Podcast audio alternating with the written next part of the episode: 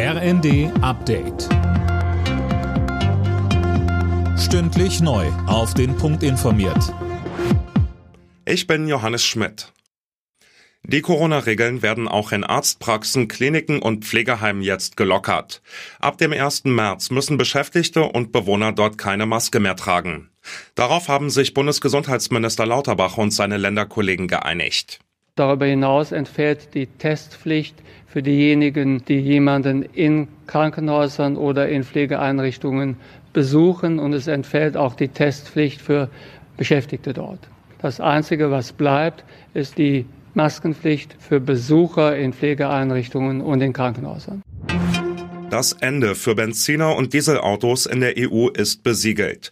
Das EU-Parlament hat das Aus von Verbrennerneuwagen ab 2035 beschlossen.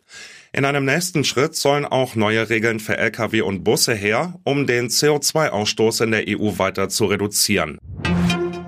Offenbar erneut eine Panne bei der Wahl in Berlin. 450 Briefwahlstimmen sind laut Spiegel nicht ausgezählt worden, obwohl sie vor Fristende eingegangen waren.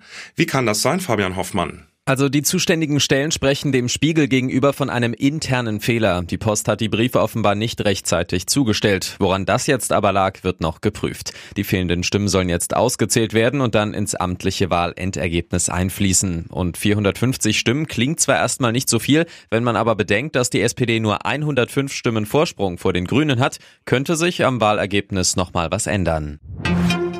In der Fußball Champions League haben die Achtelfinals begonnen. Mit einem 1 zu 0 Sieg für Bayern München bei Paris Saint-Germain. Mailand gewann parallel mit 1 zu 0 gegen Tottenham. Heute Abend ist Chelsea in Dortmund zu Gast. Alle Nachrichten auf rnd.de